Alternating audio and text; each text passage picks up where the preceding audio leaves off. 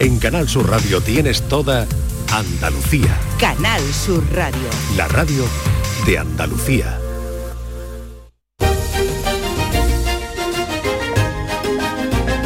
En Canal Sur Radio, Días de Andalucía, con Carmen Rodríguez Garzón.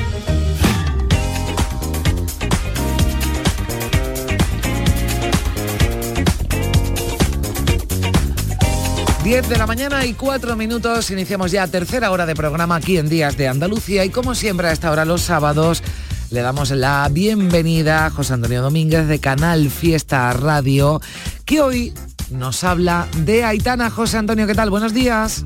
Hola, buenos días Carmen, ya que estamos arrancando el verano, qué mejor que ofrecerte un temazo energético y muy refrescante. Por cierto, basado en uno de los clásicos de los 2000, ¿te acuerdas de Whitfield y del Saturday Night? Pues ahora a lo Aitana. Aprovecho para decirte que Aitana va a girar en septiembre y además ya hay fechas confirmadas por Andalucía, ya hablaremos de ello. Después de Los Ángeles, aquí tenéis uno de los platos fuertes de este verano de fiesta que vamos a compartir también aquí en Canal Sur Radio, en Días de Andalucía. Que tengáis felices vacaciones. Vamos con Aitana y con este éxito llamado Las Babies, basado en ese clásico de Whitfield.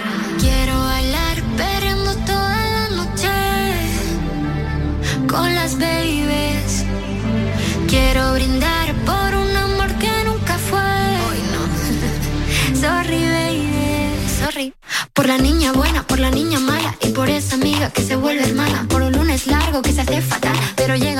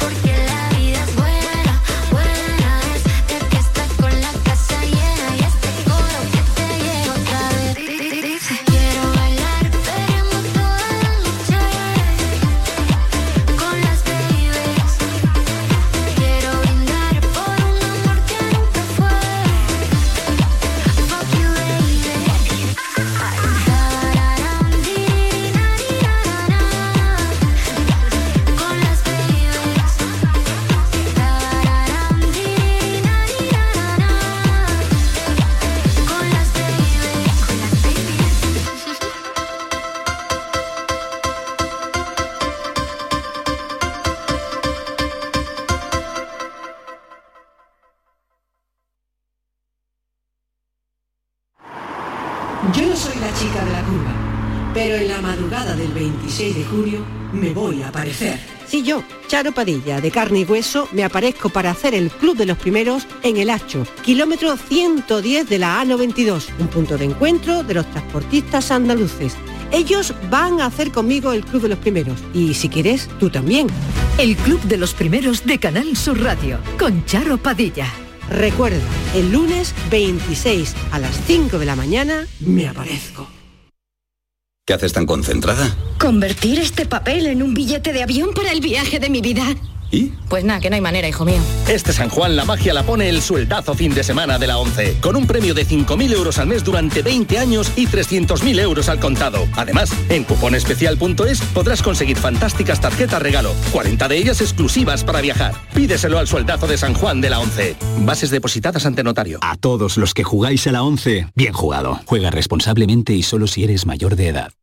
Vete a dormir con una sonrisa, con el show del comandante Lara. El humor más travieso, los invitados más divertidos, las mejores versiones musicales de Calambre. El show del comandante Lara. Los domingos en la medianoche en Canal Sur Radio. Más Andalucía, más Canal Sur Radio.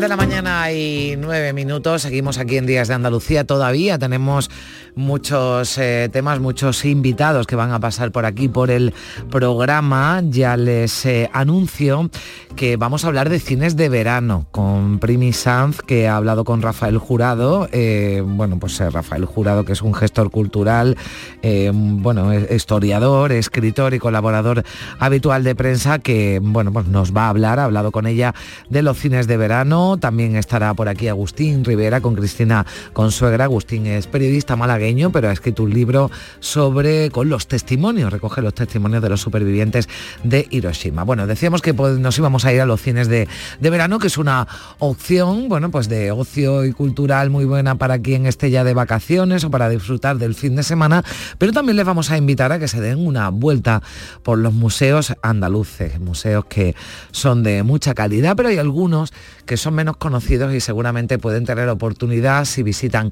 la, provincia, la, localidad donde se encuentre para hacer una, una visita. Tenemos al otro lado del teléfono a Fernando Panea, que es director general de Museos y Conjuntos Culturales de la Consejería de Turismo, Cultura y Deporte de la Junta de Andalucía. Señor Panea, ¿qué tal? Muy buenos días.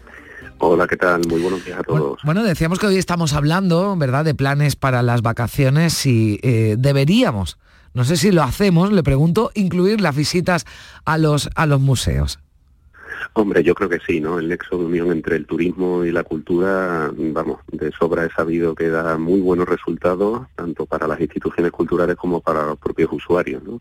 Mm. Y en ese sentido, pues la Consejería de Turismo, Cultura y Deporte ha desarrollado un ambicioso programa divulgativo y de difusión eh, realmente dirigido a todos los segmentos de público, ¿no? Desde el público infantil, tercera edad, público joven, etcétera, ¿no?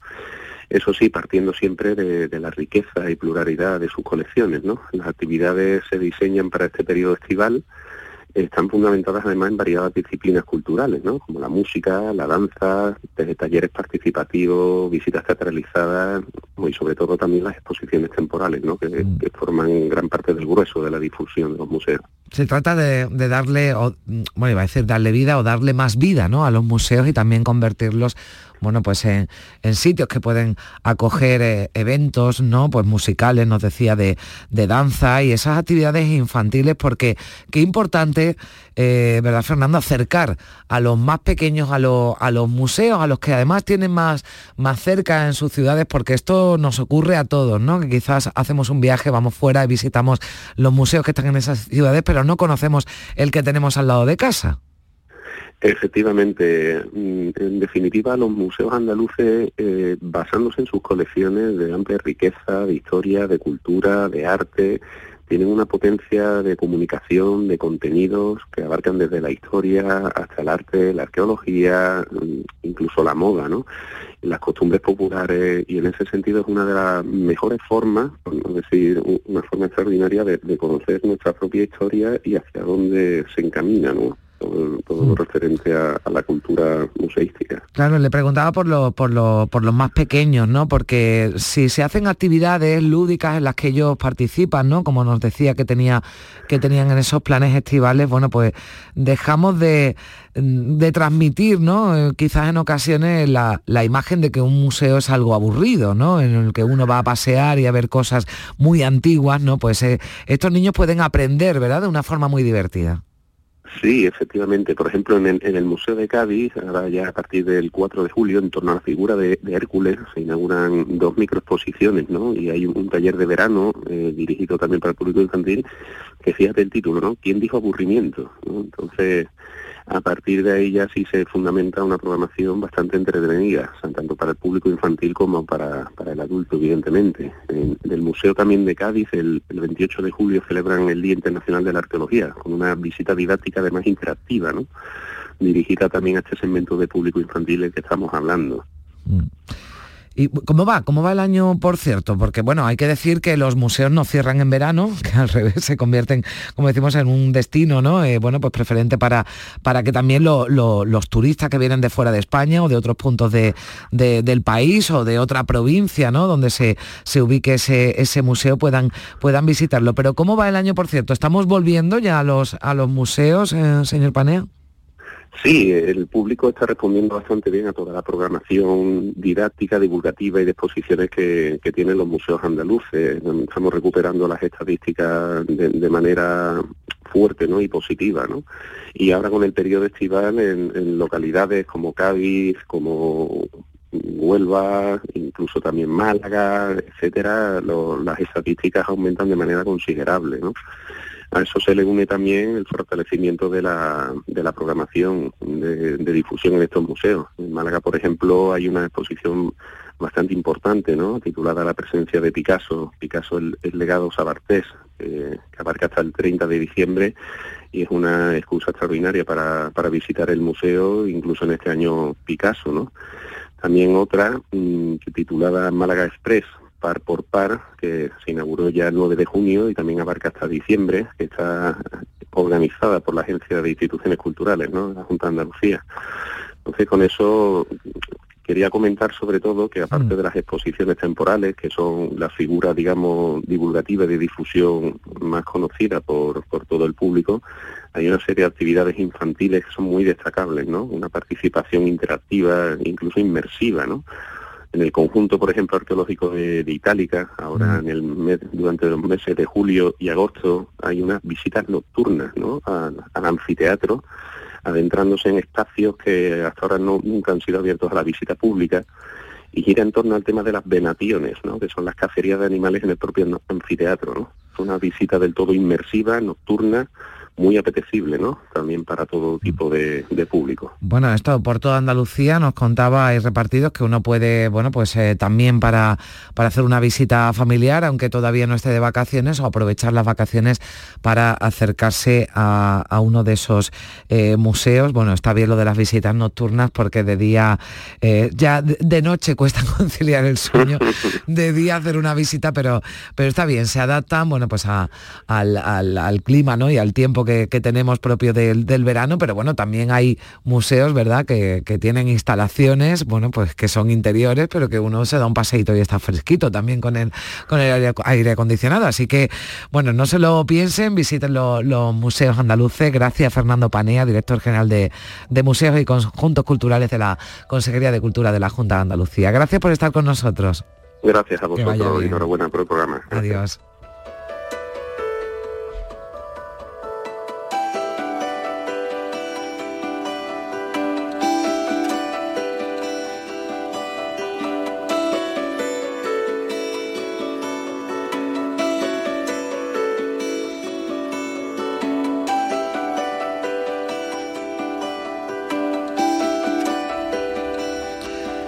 Seguro que muchos aprovechan, eh, salen de Andalucía, por cierto, bueno, ya mañana Mañana nos despediremos y deseándoles que tengan unas felices vacaciones, pero por si nos están escuchando hoy, bueno, pues les deseamos que lo pasen muy bien. Seguro que algunos pasan por, por Madrid y se dan una vueltecita también por los eh, museos, por todos los museos que hay en la capital de, España y visita obligada si uno va a Madrid es el Museo Nacional del Prado. Allí nos vamos a quedar porque, fíjense, han hecho un experimento, un estudio muy, muy curioso que llamó nuestra atención y, quisimos hablar de ello aquí en Días de, Andalucía.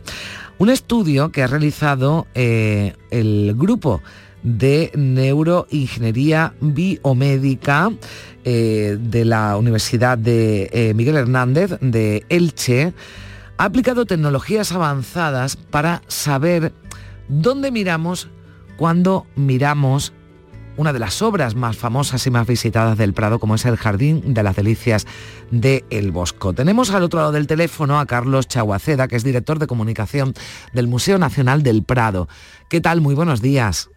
Muy bien, buenos días, ¿cómo estáis? Buenos días, gracias Carlos por, por atendernos. bueno, queremos, estamos hablando, ¿verdad?, de, una de las obras más visitadas o a la que dedicamos más tiempo, ¿verdad?, cuando acudimos al Prado en, en mirarla y en observarla, porque es una obra compleja, ¿no?, y que necesita de su tiempo.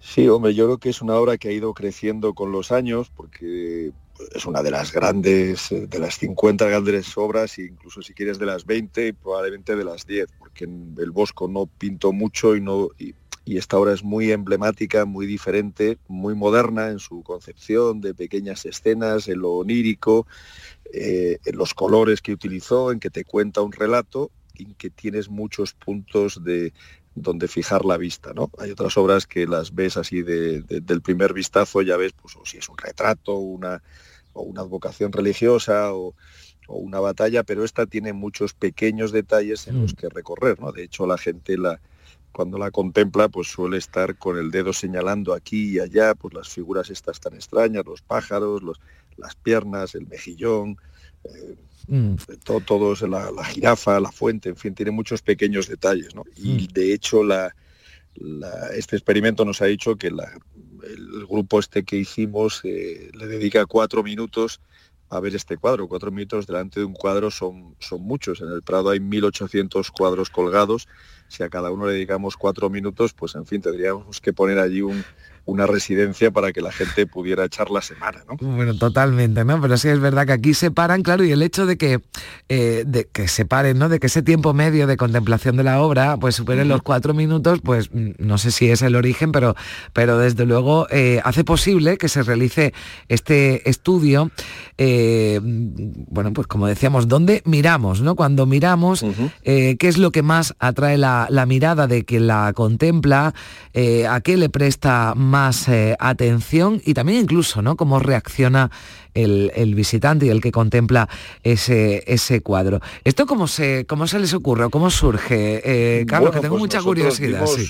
Bueno, nosotros tenemos una cierta curiosidad general por la vida y las artes y también tenemos la vocación decidida de, seguir generando curiosidad en torno a las obras que están en el museo, pues, pues para que estén vivas, para que se hable de ellas, para que la gente tenga razones para contemplarlas y la tecnología y la ciencia han crecido enormemente y ahora hay un territorio muy interesante que es la neurociencia, cómo funciona el cerebro, qué cosas hacemos, qué cosas no hacemos y la tecnología que antes no permitía eh, algunas cosas, pues ahora sí. ¿Cómo, se hace esto? Pues esto son unas gafas relativamente sencillas, nada espectaculares, pero que tienen unos sensores van conectadas a un ordenador, entonces eh, te van midiendo hacia dónde se te dirige la pupila y cuándo la pupila se dilata. Entonces, en función de hacia qué partes del cuadro miras, eso se, se va reflejando en un ordenador conectado con las gafas y eso acaba dibujando un mapa de calor para que los oyentes nos entiendan, pues como mm. esto que se ve en el fútbol ahora de pues, el área de influencia, ¿no? Y por donde más ha estado ese jugador, pues se ve de color rojo, ¿no? Pues eso mismo se, ve del, visitante con la mirada y a partir de ahí, de esas 50 personas que se pusieron las gafas, que era totalmente libre de hacer lo que les pareciera, pues eso se iba registrando en un ordenador y eso va generando una serie de datos. Y los datos, la conclusión principal es que miramos más tiempo y con más intensidad, quiere decir con la pupila dilatada, que es cuando la pupila, se, cuando la mirada se fija, a la parte del infierno que a la del paraíso o a la tabla central.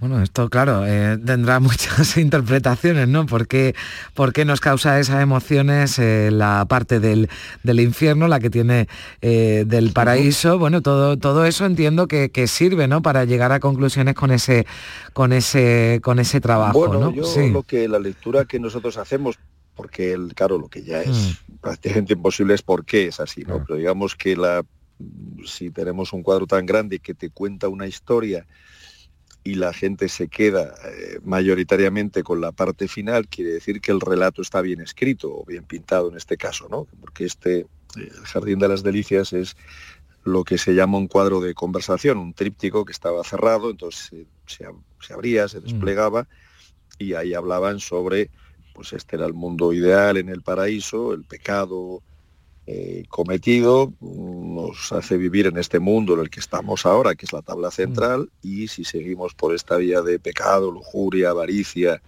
gula, en fin, todos estos los pecados capitales, pues acabaremos en un escenario infernal, sometidos a todo tipo de tormentos y, fuegos. Y entonces esta idea de que, de que el cuadro te cuenta una historia y cuando lo vemos 500 años después, quienes lo vemos mayoritariamente nos quedamos con el final, quiere decir que, si era un cuadro que pretendía, como parece, contar una, una historia, advertir de los peligros de, de, portarte mal en esta vida y que eso tendría unas consecuencias, pues el mensaje de alerta parece que por lo menos está bien pintado y bien construido. Bueno, si buscaba ese efecto, no. Si buscaba ese efecto lo, consiguió, ¿no? sí, sí, eso sí, o sea que, ojo que está, veníamos de mm. aquí, ahora vivimos aquí y si seguimos por este camino de depravación y lujuria, acabaremos aquí, pues parece que en el acabemos es lo que más nos, nos llama la atención, pues porque las figuras son aún más oníricas, las escenas son más surrealistas y parece unas entre película de terror y película de monstruos y y las llamas del infierno todo a la vez, ¿no? Bueno, pues eh, si no tienen oportunidad y alguien nos está escuchando, bueno, pues eh, lo pueden buscar para por si alguien está un poco despistado, pero bueno, lo mejor es ir a, verlo y, pasar por el Museo Nacional del Prado. Eh, yo no sé si habéis pensado hacerlo con otras obras. Bueno, es que estas, eh, lo hemos hecho con, esta porque nos parecía que tenía esta dispersión de escenas que permitía, porque luego en el, estudio que, la Universidad de Miguel Hernández de Elche está trabajando para publicar, publicarlo una revista científica, luego tiene infinidad de datos ya mucho más eh, científicos de dilatación de la pupila, el sesgo por, por edades, por sexos, eh, las escenas, el recorrido, fin, tiene muchos más, mucha más granularidad en la, en la información, están trabajándola y la idea es eh, publicarlo o mandar una revista a estas internacionales, porque este experimento es, es nuevo en el mundo, nadie, ningún museo lo había hecho, que nosotros sepamos y, ellos tampoco, y van a quieren publicar una revista estas Science o una de estas eh, internacionales, entonces cuando lo publiquen, lo concluyan, pues seguramente haremos otros, ¿no? Porque claro, una vez que ves las posibilidades que te da la tecnología de averiguar cosas, pues te planteas que, bueno, y miramos igual el, retrato de un hombre que el de una mujer, eh, o en un cuadro religioso que quería dar un mensaje, miramos de verdad el Espíritu Santo que aparece o la vista se nos va al rey mago que está en primer plano. Miramos más el mantón de los reyes magos de Rubens, por ejemplo, que el niño Jesús o no. Pues bueno, te permite, te permite juegos que te permite seguir hablando de, los cuadros, que es lo que nosotros nos, nos gusta, porque luego lo compartimos con, los medios y con la gente. Y, bueno, y seguimos alimentando la curiosidad. Claro que sí, porque yo creo que además esto seguro, seguro que alimenta la curiosidad de quien, quien está deseando a ver cómo reacciona, ¿no? También, eh, por si no lo ha visto, este Jardín de las Delicias, yo ya lo he visto algunas veces, pero si voy otra vez lo, lo miraré de otra forma, seguro, y sabiendo cuáles son las conclusiones que han llegado en este estudio. Por cierto, que bueno, además de, del Jardín de, la, de las Delicias del Bosco, bueno, hay muchísimo que ver y, de mucha calidad en, el, en el Prado, algunas obras más conocidas, otras menos conocidas, pero pero que también merecen una visita. Y antes que hablábamos ¿no? de, de, mm, la posibilidad también que nos dan las vacaciones de, acercarnos a los museos y dedicarle también un tiempo a la, cultura en nuestro, en nuestro tiempo libre, hay una, bueno, hay muchas, ¿no? Pero hay una exposición temporal, ¿verdad? Que tiene que ver con, Picasso, ¿verdad? Y que está ahora mismo, que se puede ver desde hace pocos días en el con Prado, ¿no? Con, el, Greco, sí, Hace, hace una semana la, inauguramos en una exposición eh, pequeña en el, en el número de cuadros, son 12, 12 obras, pero que es muy interesante porque en un vistazo en una sala aprendes algo, que es cómo eh, Picasso tenía una capacidad, una visión de, descomponer lo que se llama el cubismo analítico, no nos asustemos, que suena así como una cosa muy, muy complicada, pero luego lo ves y lo, lo, que Picasso hacía era sobre una imagen de un, de un cuadro del Greco, él era capaz de volverlo a pintar descompuesto en figuras geométricas, o sea, donde tú trazaríamos, nosotros trazaríamos un perfil de, un, de una cara, de un cuello, de un torso, pues él va pintando figuras geométricas que cuando lo ves de lejos dice, pero si es el mismo cuadro. Y luego te acercas y ves que son, y entonces ves esa época, él tuvo dos épocas, el cubismo analítico y luego el cubismo sintético, pero sobre todo lo que ves es arte. O sea, ves, ves la maravilla de, de un artista genial que es Picasso, que él fue copista en el Museo del Prado. Él, se formó copiando las obras de, Velázquez y, del Greco. De hecho, se expone también el libro de registro de copistas donde, donde está apuntado él. Vamos, él fue muchos días, vamos, mm. está la hoja, una de las hojas que él firma como Pablo Ruiz. Y también está su, nombramiento como director del Museo del Prado en, en el año 36, un puesto que desgraciadamente nunca, nunca pudo ocupar, pero bueno, más simbólico que otra cosa y que y por eso él siempre quiso que el Guernica estuviera, estuviera en España y en el Prado cuando, cuando se pudiera. Pues en este año Picasso aprovechar, porque como explica, ¿no? Que uno, bueno, a lo mejor con el nombre de la exposición dice, a ver, cubismo analítico, no me voy a enterar de nada, pero, pero sí en esa conversación, ¿no? Podemos decir que, que, mantiene Picasso con el Greco, que fue uno de los pintores, además, que más les influyeron, y, y, yo creo que, claro, que ahí uno lo entiende, porque quizás viendo la, obra de cada uno no se entiende la inspiración. pero, tienes ahí las dos y dice, mira, esta es la pintura clásica, genial y mm. muy reconocible del Greco, mm. y esta es la, la lectura que hace Picasso dices, anda. Bueno, pues yo creo que al arte hay que perderle el miedo, hay que entrar, disfrutar y luego si de paso te llevas algo de conocimiento teórico, bien y si no, si eres capaz de disfrutarlo, pues ya está. Y el arte, cuanto más lo ves, más lo disfrutas. bueno, eso, eso nunca, nunca sobra, claro, claro que sí, que se merece una visita a cualquier museo, especialmente, bueno, el Museo Nacional del Prado, pues la pinacoteca que tiene pues obras, como decimos, muy interesantes, eh, muy conocidas y otras no, no tanto, pero merece una visita o varias, ¿eh? para que, porque como decía, como decía Carlos, como le dediquemos cuatro minutos a cada una, nos tienen que dejar allí un par de noches para, para darle la, la vuelta completa al, museo. Muchísimas gracias, Carlos Chaguaceda, director de comunicación del Museo Nacional del Prado, por acompañarnos durante unos minutos aquí en Canal Sur es un gusto. Un saludo. Adiós. Aquí os esperamos. Gracias. adiós. adiós.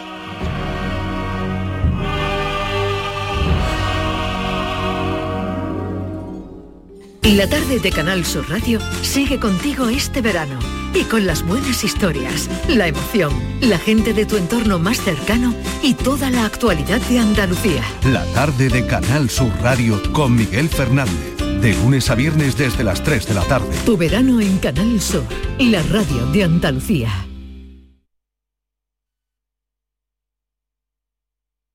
Canal Sur Radio. Escucha bien lo que te voy a decir. Alégrate, ya no te vas a arrepentir. Yo te voy a ayudar a que puedas ahorrar nuestro petróleo. Ese sol y no lo pueden apagar. Vente a. Placas fotovoltaicas Dimarsa. Infórmate en el 955 12 13 12 o en dimarsa.es. Día del Socio en Isla Mágica. El 24 y 25 de junio visita Isla Mágica y disfruta de las ventajas para socios de la banda y familiares. La entrada se reduce a 10 euros para el socio y 20 euros para el acompañante. Promoción aplicable solo en la venta de entradas en taquilla. Recuerda, 24 y 25 de junio en Isla Mágica. Más información en lavanda.es.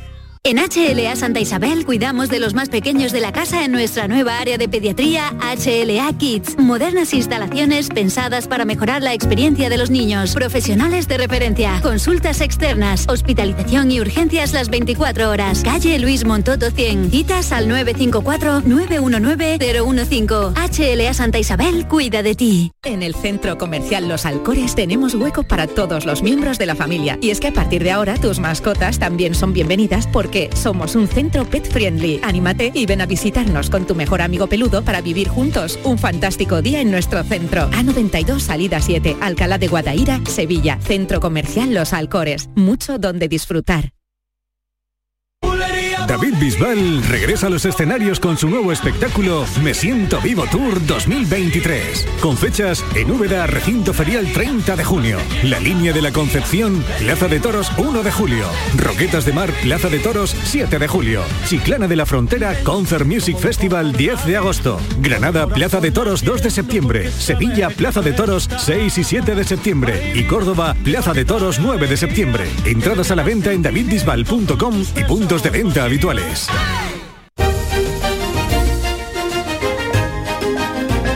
En Canal Sur Radio, Días de Andalucía, con Carmen Rodríguez Garzón.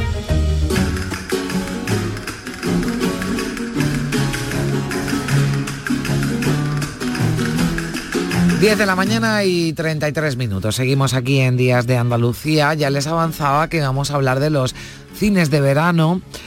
Eh, de su historia, ¿verdad, Primi Sanz? ¿Qué tal? Hola, muy buenos días, ¿cómo buenos estáis? días, Primi. Preparándonos para el verano. ya, ¿eh? Preparándonos para el verano, sí, porque, bueno, como tú bien sabes, mañana terminamos temporada, así que dejamos paso ya a la programación de, de verano, nos vamos eh, algunos, mm, unos días de vacaciones, después volveremos, eh, se irán otros, En en fin, fin. pero no nos vamos a quitar las chanclas porque No, ya no, las no, pusimos no. anoche, con lo cual ya vamos a empezar literalmente nuestro verano. Sí, sí, ya con esta noche de San Juan ya el verano ya, ya ha empezado y después de la de las hogueras donde se pudieran hacer porque el viento impidió que, que se pudieran celebrar en algunos sitios, sobre todo en el litoral de, de Cádiz, otra opción que a mí me encanta y, y- y- y no me gusta nada, ¿verdad, Primi? Que estén desapareciendo y que ya queden muy poquitos los cines de verano. Con... Realmente es, es así. Yo creo que una de Mm. las cosas mejores que tiene el verano, sobre todo en el verano del interior, también en la costa, pero el verano del interior, ese que no tiene playa,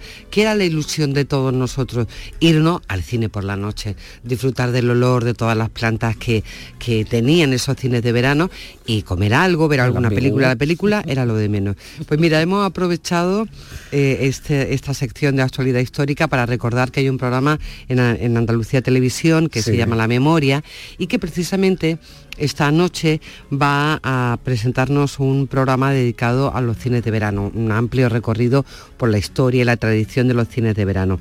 El invitado que tienen es Rafael Jurado Castro, que es cordobés, vive en Sevilla, él, eh, filósofo, e historiador, e escritor y es gestor cultural, por ejemplo, de algo tan importante como, como Poética o la Feria del Libro de Sevilla. Y hace unos años escribió un libro sobre la, la historia del cine en Córdoba durante el franquismo y ahí salieron muchísimos datos. Carmen, hemos charlado con él, hemos estado reflexionando y, y disfrutando un poco de la memoria de aquellos años, Mm. de cuando nos gustaba ir al cine. Y decía Rafael que el cine es como nada una experiencia social. Yo creo que es una experiencia más social. Creo que el cine de verano influye en otra serie de factores, ¿no? Como es el verlo en comunidad, eh, el ambigú, con, con los bocadillos y, la bebida refrescante de la noche de verano, el olor a jazmín y, a dama de noche, incluso el, gato que a veces se te cruza por, por debajo de las sillas, y todo eso hace que sea una experiencia distinta y mucho más social. Claro, porque es distinto que ir al cine, bueno, al cine tradicional, que se está muy fresquito, que también es una opción muy Sí, buena, es muy, muy buena para el, para el verano, pero es un cine en el que hay que estar en silencio, o se debe estar en silencio, ¿no? Pero este cine, el cine de verano, ¿no? El, el encanto son esos olores, eso, ese ruidito, ¿no? De ese ambigú, ese murmullito, o sea, aquí, bueno, el cine Ese de verano de es otra cosa. frita, ¿no? Exactamente, ¿no? De la lata de cerveza. de cerveza que se abre. Mira, además es una opción eh, social muy importante, porque el que no tiene dinero para irse de veraneo, el cine de verano mm, tenía eso, que, que permitía a muchos sentir de alguna manera estar de vacaciones. Por una parte, el, el cine es el espectáculo de masas más popular, va creciendo desde los inicios del siglo XX, y por otra parte, dentro de los espectáculos de masas, el cine se convierte en, en el espectáculo más asequible para las clases populares, el más barato, para que nos entendamos. Y si ahí le damos una vuelta más, el cine de verano era aún más barato, porque generalmente había reposiciones de los grandes éxitos de, de temporada y, y además tenía pues esos otros condicionantes que le hacían un espectáculo muy muy popular. Eh, es un espectáculo que se utiliza también durante el franquismo porque incentivando eh, con películas, eh, recuerdo ahora mismo lo que se llamaban las películas de teléfonos blancos, eh, es decir, porque siempre había un teléfono blanco muy elegante en salas, que eran comedias ligeras y comedias románticas que hacían que, que el espectador, bueno, pues se olvidara un poco de, de esa tristeza, de esa sociedad deprimida que, que había durante la posguerra y en esa hora y media pues tuviera la cabeza pensando en, en esas magníficas historias que nos contaba el, el cine norteamericano con esas comedias. Yo es la primera vez que oigo que hay películas de teléfono blanco. Yo ¿eh? también, yo también, yo lo de, vale, lo, lo de los dos rombos y esas cosas sí, pero la, pero la, La pero decoración no entra en la teléfono categoría. blanco sería, bueno, pues alguna, no sé, algo en clave, ¿no? Entiendo, a lo mejor para, para- Sí, porque siempre Siempre ponían eso, un salón, comedor con un teléfono. Claro, cuando había teléfono blanco, porque si el negro ya es más de espías, ¿no? Y de película sí, exacto, de... más de aventura, pero el blanco era, bueno, pues eh, algo más ligerito, más ligerito. Que entonces no se llamaba así. Lo más interesante, tuvimos una conversación muy, muy larga, Rafael y yo, y, estuvimos hablando de la importancia que tiene el conservar todo esto, cine. Luego hablaremos, si nos da tiempo, de un personaje que ha muerto este año y que en Córdoba ha sido fundamental. Y es que en Córdoba está el cine de verano más antiguo de España y se llama San Andrés. Creo que es una joya. Efectivamente, siguen activos. O sea, el Coliseo San Andrés eh, abre sus puertas en el año 1935, o sea que está cercano a, cumplir un siglo y creo que solamente ha parado en dos años, eh, un año a mediados de la Guerra Civil y otro el año de la pandemia. Es decir, su, su actividad ha sido continua. Es un cine muy especial, una auténtica joya arquitectónica, porque es un cine que se construye eh, en un patio de vecinos, pero ese patio de vecinos ya se edifica pensando en los espectáculos que va a albergar.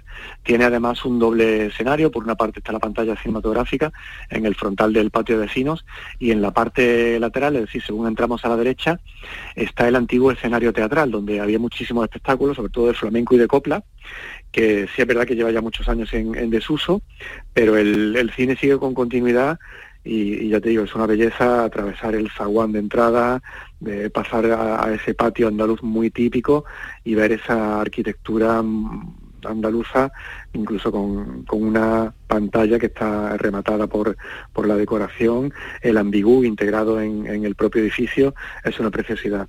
Bueno, el Museo del Prado y el cine, el Coliseo ese. no, yo no lo conozco, pero, escuchando a Rafael me están entrando unas ganas de, ver una película en el cine de San Andrés. pues vamos a quedar allí en el Coliseo San Andrés de Córdoba. Estamos en la mitad de camino y así no sé. Córdoba, yo no sé si por el calor o por qué, y, por, algo que nos va a contar ahora Rafael, es la ciudad andaluza que más cines conserva. Tiene todavía cinco cine de verano en activo, cuatro de ellos son históricos. Y responsable de todo, de todo eso puede ser Martín Cañuelo, que es una persona que durante 25 años mantuvo vivo estos cines de verano. Rafael nos habla de él mm, como una de las grandes pérdidas no solo para la cultura en Córdoba, sino para toda Andalucía. Pues mira, Martín Cañuelo era un apasionado del cine y esto no es un tópico, es, una realidad porque él desde que estudió en la Escuela de Magisterio en, Córdoba, en la normal, eh, ya se integró en el, Cineclub Universitario, que tenía su sede precisamente el Cineclub de Magisterio, y eh, decidió encaminar su, su vida profesional al cine. Rescató una de las salas de barrio tradicionales, también quizás los, chicos jóvenes no lo sepan, pero había muchísimas salas en todos los barrios en las capitales andaluzas y eran salas muy grandes, de 700, 900, mil butacas. Él recuperó el, cine Santa Rosa, que estaba abocado al cierre y lo convirtió en sala de estreno en los años 90, proyectando muchísimas películas de culto. Y también se hizo cargo de, los cines de verano. Hubo un momento en el que estos cines estuvieron amenazados porque son locales muy grandes, están en el centro de la ciudad y, eran muy golosos para las empresas constructoras. Y él se encargó de, negociar con el ayuntamiento, de, mantenerlos en activo y que se declarasen bienes de interés cultural y, y los mantuvo abiertos. La pérdida de Martín es una gran pérdida ya no solamente para el sector cinematográfico, sino yo creo que para la cultura, que yo creo que el mejor homenaje que se puede hacer hacia su figura es que se sigan conservando los cines que él gestionaba. Mm, bueno, un clásico, un David contra Goliat, ¿no? Porque contaba, claro, todas esas empresas que los, los cines, ¿no? Estos cines de verano de Córdoba están en terrenos codiciados, ¿no? Y que están en el centro y que seguramente, eh, bueno, pues mm, cualquiera, pues como en las películas del oeste tenemos los buitres girando, eh, pues aquí nada. círculos. Entonces la resistencia, ¿no? De, Martín, que, esperemos, ¿no? Que también sus herederos sean así tan, tan coherentes y que, bueno, pues que, tenía, ¿no? Y, esa pasión, ¿no? Por, por el cine y que, y que hizo todo lo posible, ¿no? Muy, muy importante la figura de Martín Cañuelo para conservar, ¿no? Eso, esos cines en Córdoba, primero. Bueno, vamos a terminar, Carmen, si te parece, con algo que tiene que ver. Hay muchos cines en Andalucía, menos de los que queremos. Yo creo que, que han ido desapareciendo de forma muy rápida en los últimos años, pero hay otros cines históricos que se conservan en Andalucía, si no lo contaba Rafael. Yo destacaría el, cine de Tomares, que sigue abierto, sigue funcionando, y, es un cine histórico también, que tiene muchísimos años, debe tener como 60 o 70 años ya también de trayectoria Y luego yo, por ejemplo, recuerdo en mi infancia asistir a los cines de verano en las localidades en las que veraneaban, ¿no? Recuerdo con mucho cariño el, cine de verano de Fuengirola, también un ambiente muy peculiar porque, bueno, te movías de tu, de tu ciudad, pero seguías en, en, algo que te era muy familiar como, como el cine de verano y aunque te desplazaras a una, una ciudad de costa, lo encontrabas también bueno, el cine de, Tomares, ¿no? Que tiene además una, historia también buenísima, ¿eh? de los que resisten, ¿no? Que con, esa eh, relación, ¿no? Además familiar de, Rafael Cansino, ¿no? con, con una actriz mundialmente conocida. Claro, mm, seguro que recuerdan aquella, escena del guante, la torta. Estamos hablando de Rita Hayworth, que efectivamente su origen eh, andaluz, de Castilleja de la Cuesta era su familia, y esa relación que tiene la familia Cansino con el cine de verano de, de, Tomare. En fin, que este verano nos apuntamos una vez más y en Córdoba están unos cines maravillosos para disfrutar del verano y de los cines y, del ambiente del ambigú, del perrito caliente que nunca te mm. comen, ¿no? de todo eso que genera. Bueno, hay también una, una, cita con el cine de verano en un sitio también maravilloso en Sevilla, como es el patio de la Diputación, de la sede de la Diputación, que también eh, tienen una programación desde hace años de, de cine de verano, bueno, pues que te permite también ese cine al aire libre. No es un cine de verano, pero sí hacen una programación de cine de verano. Así que, bueno, ahí están los pocos que quedan. Y bueno, nosotros reivindicamos, ¿verdad, Primi? claro que sí, por lo menos que se conserven, no, digo yo de empezar a montar nuevos, pero bueno, que se conserven los históricos que hay en Andalucía que son muy valiosos. Oye, ¿y por qué no? ¿Y por qué no? A lo mejor es un buen negocio, que esto ya hay muchas veces que, cosas que se, que se pierden, hay quien, quien le ve el negocio por ahí. A un cine, al cine Macario de, Cádiz le... Claro, otro histórico. Ruibal, que lo estamos escuchando de, fondo. Primi, feliz verano. Que Igualmente, que descanse muy fuerte. y nos volvemos a encontrar en la onda como claro que sí, un beso fuerte.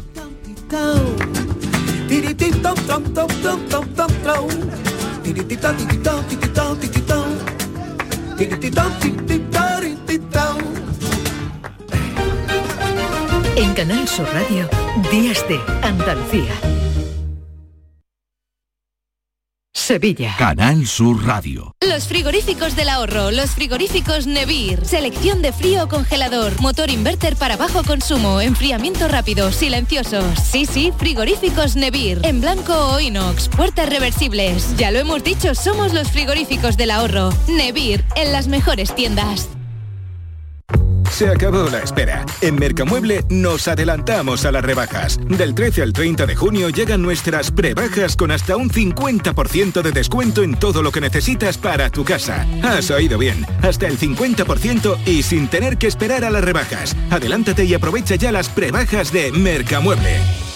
La nueva Escuela Superior de Conservación y Restauración de Bienes Culturales de Osuna es uno de los únicos centros de Andalucía donde podrás cursar el título superior en conservación y restauración con las especialidades de pintura, escultura y arqueología, titulaciones equivalentes a grados universitarios, grupos reducidos, docencia personalizada y una metodología práctica. Escuela Superior de Conservación y Restauración de Bienes Culturales de Osuna. Más información en escuelaconservacionosuna.es. Cuando decides hacer las cosas como nadie, ocurren cosas asombrosas, como unir la tecnología híbrida líder de Toyota y un diseño rompedor en un Toyota CHR Electric Hybrid, con sistema multimedia Toyota Smart Connect con servicios conectados gratis. Estrena la hora sin esperas. Lo extraordinario se hace referente. Te esperamos en nuestro centro oficial Toyota Ispaljarafe en Camas, Coria del Río y en el polígono Pisa de Mairena.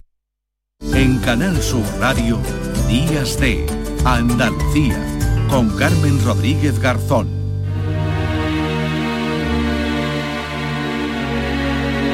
Cristina en la red. watching up.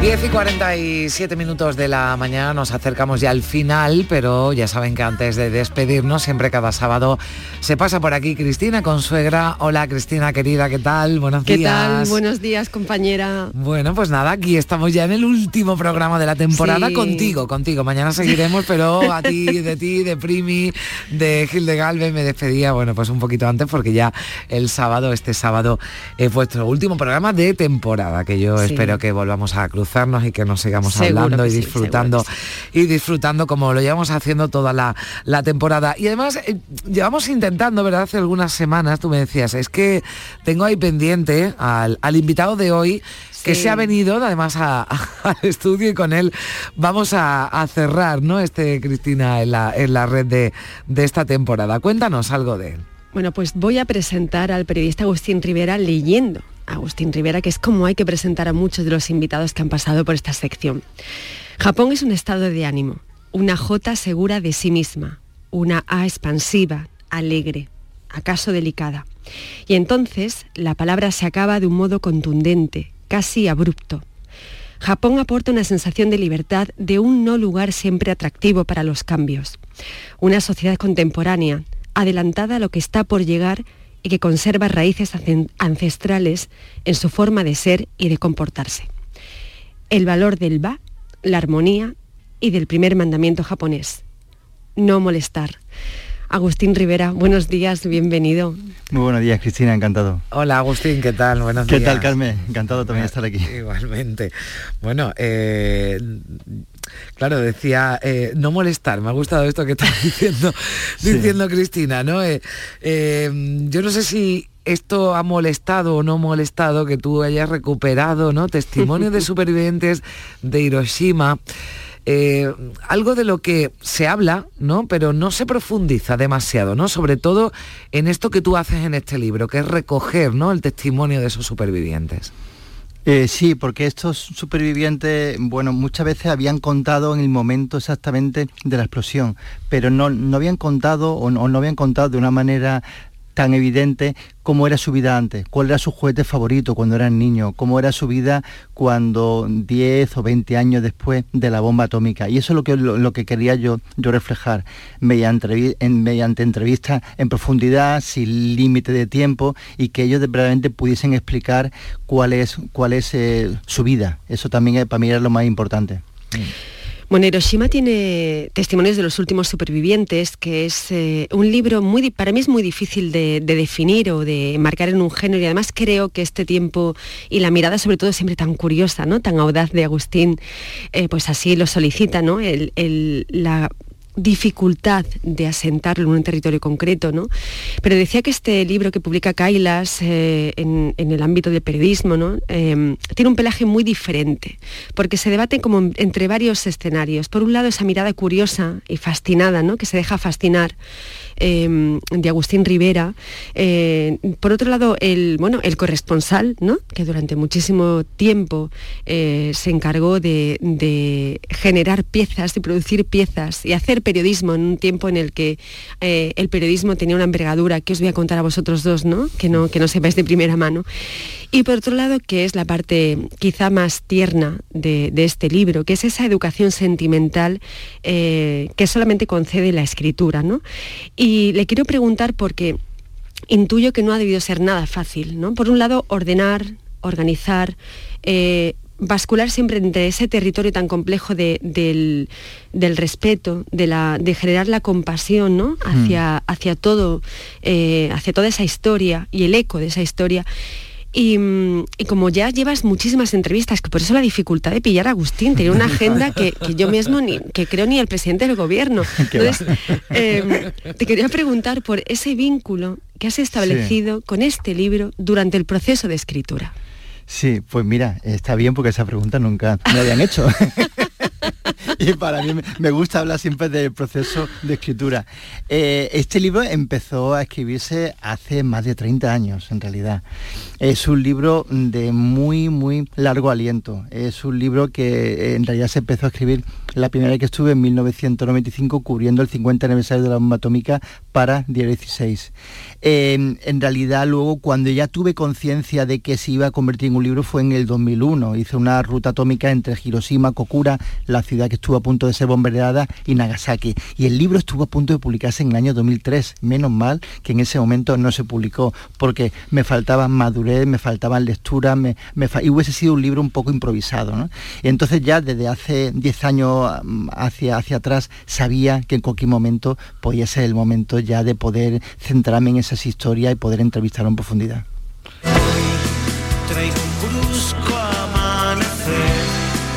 unas flores que cortar, un paisaje que ordenar, roto y su silencio.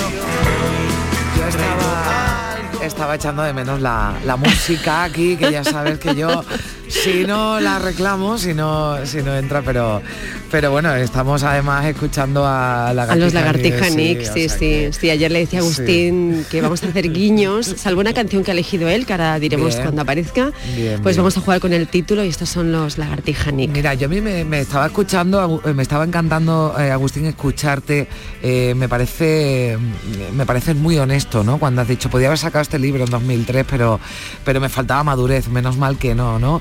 Y también antes hablabas de que, claro, eh, eh, el libro te permite hacer algo que, bueno, pues en la radio no nos permite el tiempo, eh, el espacio, ¿no? Por ejemplo, en un, en un periódico, ¿no? Que, que, escribas, pero el libro sí te ha permitido, ¿no? Explayarte ya desde, desde esa madurez, ¿no? De la que, de la que, de la que apuntabas que da otro, otro enfoque, ¿no? Yo creo que otra perspectiva, ¿no? De quienes, de esos testimonios, ¿no? De quienes sobrevivieron a ese, a ese desastre y a esa bomba, ¿no? Sí, porque siempre yo había ido a Hiroshima, he estado cuatro veces en Hiroshima dos veces en Nagasaki. Antes del 2019 pues iba en mi faceta puramente de periodista, de reportero, para sacar una crónica para el día siguiente o como mucho pues, una crónica larga, un reportaje para el fin de semana. Pero ella con una mirada de autor, eh, sabiendo que luego esas entrevistas van a ser transcrita y luego ordenarla. Y luego dije, ¿cómo, cómo hago en este libro? ¿Hago solamente las historias de los supervivientes o mezclo mi memoria? Mezclar solamente mm. contar una historia de mi memoria me parecía un poco demasiado egocéntrico, pero también no contarla me parecía, me parecía que contándola podía aportar algo, algo, algo interesante al lector, ¿no? Y entonces, pues bueno, he ido entremezclando esas dos historias de superviviente con, esa historia de mi, de, bueno, de, una cierta mirada un poco compasiva. El libro es duro, el libro tiene tres profundidad, pero también tiene autoparodia incluso y tiene nota de humor. Y eso también quería, quería dar ese regalo al lector también.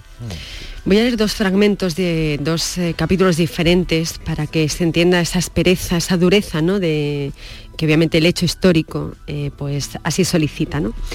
Dice, Hiroshima, ¿dónde estás? Hiroshima ya no existes. La bomba acaba de explotar y una mujer de unos 30 años ha quedado inmovilizada. Estaba en la calle mamantando a su hijo. El bebé ya es un cadáver, pero ambos continúan en la misma posición, como si le pudiéramos dar a la tecla de rewind a la vida, como si en realidad no hubiera pasado nada y pudiéramos retroceder las manecillas del reloj. Luces verdes y amarillas embarcadero en la noche quieta, tocando el mundo extraño y lejano de los peces en su lentitud. Bueno, tremenda esa imagen, ¿no? Que, que bueno, que trasladaba, ¿no? Cristina de, que es, ese eh, libro, ¿no? que... es Yasuko, ¿no? Que termino, porque los Duncan Dus, claro, es que esta canción es tan bonita que es que se, ha precipitado, ¿no? Pero dice, Yasuko ve la imagen de la madre y del bebé y no puede olvidarla, es imposible olvidarla. Y esta es la pregunta clave, dice, ¿cómo poder olvidarla? Agustín, sobre este asunto, es un tema que hemos, del que se ha hablado, del que se ha jugado muchísimo con el título, la cultura contemporánea, está muy insertado, fíjate, en, cierta educación cultural, ¿no? Eh, películas que llevan el nombre de Hiroshima, eh, canciones.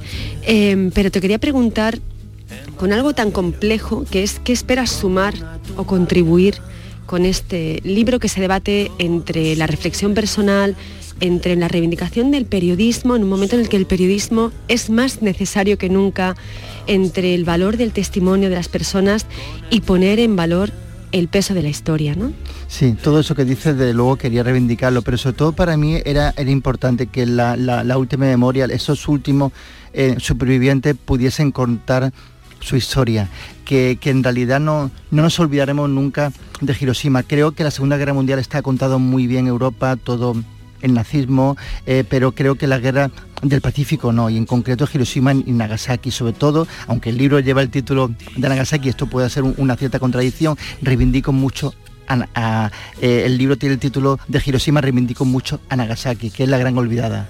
En Nagasaki fue, eh, es, es, una ciudad muy muy especial y en realidad pues esa segunda bomba atómica pues ha sido muy eh, como muy orillada, ¿no? Y, incluso entre los propios Hibakusa no hay, no hay mucha relación entre Hiroshima en Nagasaki, los propios dirigentes mundiales. Eso es muy curioso, efectivamente. Eh, es, una, es, una, eh, es, una pena. Y es verdad que muchos jóvenes ahora no quieren saber nada de esta bomba atómica, pero también hay jóvenes que están haciendo podcast, que están grabando en YouTube a estos supervivientes. Y yo creo que también es digno, es, admirable. Qué bonito.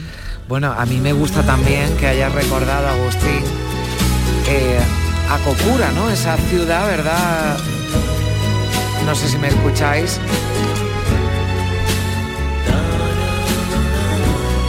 Y no sé si Carmen me da tiempo o me autorizas eh, para hacerle una pregunta muy rápida. Venga, sí, sí, no, es que estaba yo pues. diciendo, pero no sé, ha habido algún problema. No, no, no te estábamos escuchando. Ya, bueno. Es lo que tiene el duende del cierre de temporada. Ah, pues estaba tardando mucho en aparecer. Sí, pero mm, pues gracias a, o por culpa de ese duende nos vamos a quedar sin tiempo, Cristina. Así que al duende le digo yo que, no, bueno, que no, no, me creía que me estabais, que me estabais escuchando. Bueno, no pasa nada, esto es lo que tiene que estéis en Málaga y que aquí en Sevilla, pero nos queda nada, nos quedan ya unos segunditos, así que solo agradecer, eh, Agustín, que yo decía que me gustaba también que nombraras a Cocura, que era una eh, ciudad ¿no? en la que estuvo a punto de caer, pero quizás de esa ya sí que nos, que nos olvidamos. Así que invitamos a nuestros oyentes que se hagan con este, con este libro de Agustín Rivera, de este periodista malagueño que nos cuenta su experiencia en Japón y que le ha llevado también a, este libro. Agustín, gracias. Un abrazo fuerte. Gracias, Gracias, Cristina. Compañera, cuídate mucho. Un beso, te echaré de menos. Un besito. sí, gracias también a todos ustedes eh, por acompañarnos un sábado más. Mañana ya, último de Días de Andalucía de la temporada, pero antes ya saben, pasan por aquí. Ya Pepe da Rosa, que viene con Ana Carvajal también en su penúltimo programa de temporada. Sean felices, adiós.